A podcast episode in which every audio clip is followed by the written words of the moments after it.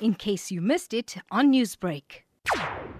Well, it was born after the 15 year of witnessing the foreigners being at the altar of the South African government failure to address the very important question of uh, the problems that faces by the masses in South Africa, the poverty, unemployment, and inequalities and to, to, foreigners are becoming a scapegoat, whether it is uh, the political motivation or whether it is a criminality. And, uh, you know, we have been seeing these things for the last 15 years, and it was in 2015, after the week of the, you know, the deadly attacks on the foreigners, that where the 67 people died, and it started after the reckless you know, the comments made by the King Zulu, the Zulu King, you know, the foreigners are the pest, and that that flare, the xenophobic attacks, not in Durban only, is all around the country. What does your union want from the president, Cyril Ramaphosa? We want the equal protection as we, you know, the, the foreigners are the people who were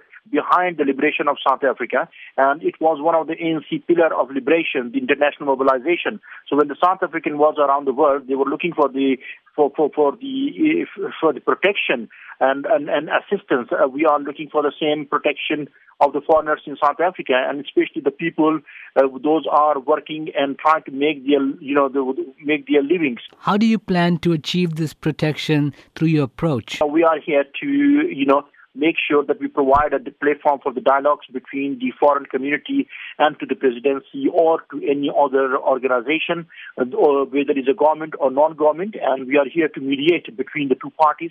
But of course, on the same time, we also need to remind uh, South African government as well as any other NGO that South Africa is duty bound uh, with the international ratification of the United Nations. What do you feel is coming in between the working relationships between foreigners and local citizens in the country? Well, the problem is South Africans are very warmly. I never, never you know, think for one second that South Africans are xenophobic.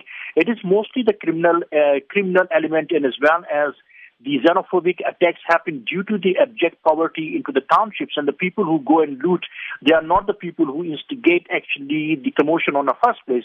The criminals start looting and then after that the common people, those who, you know, like there was a baby was fell out from the back of the mother, and the, the mother was only 19 year old, and she was just trying to get a bottle of milk to quench the thirst of her daughter. She was not there to attack anybody, to kill anybody, or, or, or by and large, the South Africans are not hostile toward the foreigners. Newsbreak, Lotus FM, powered by SABC News.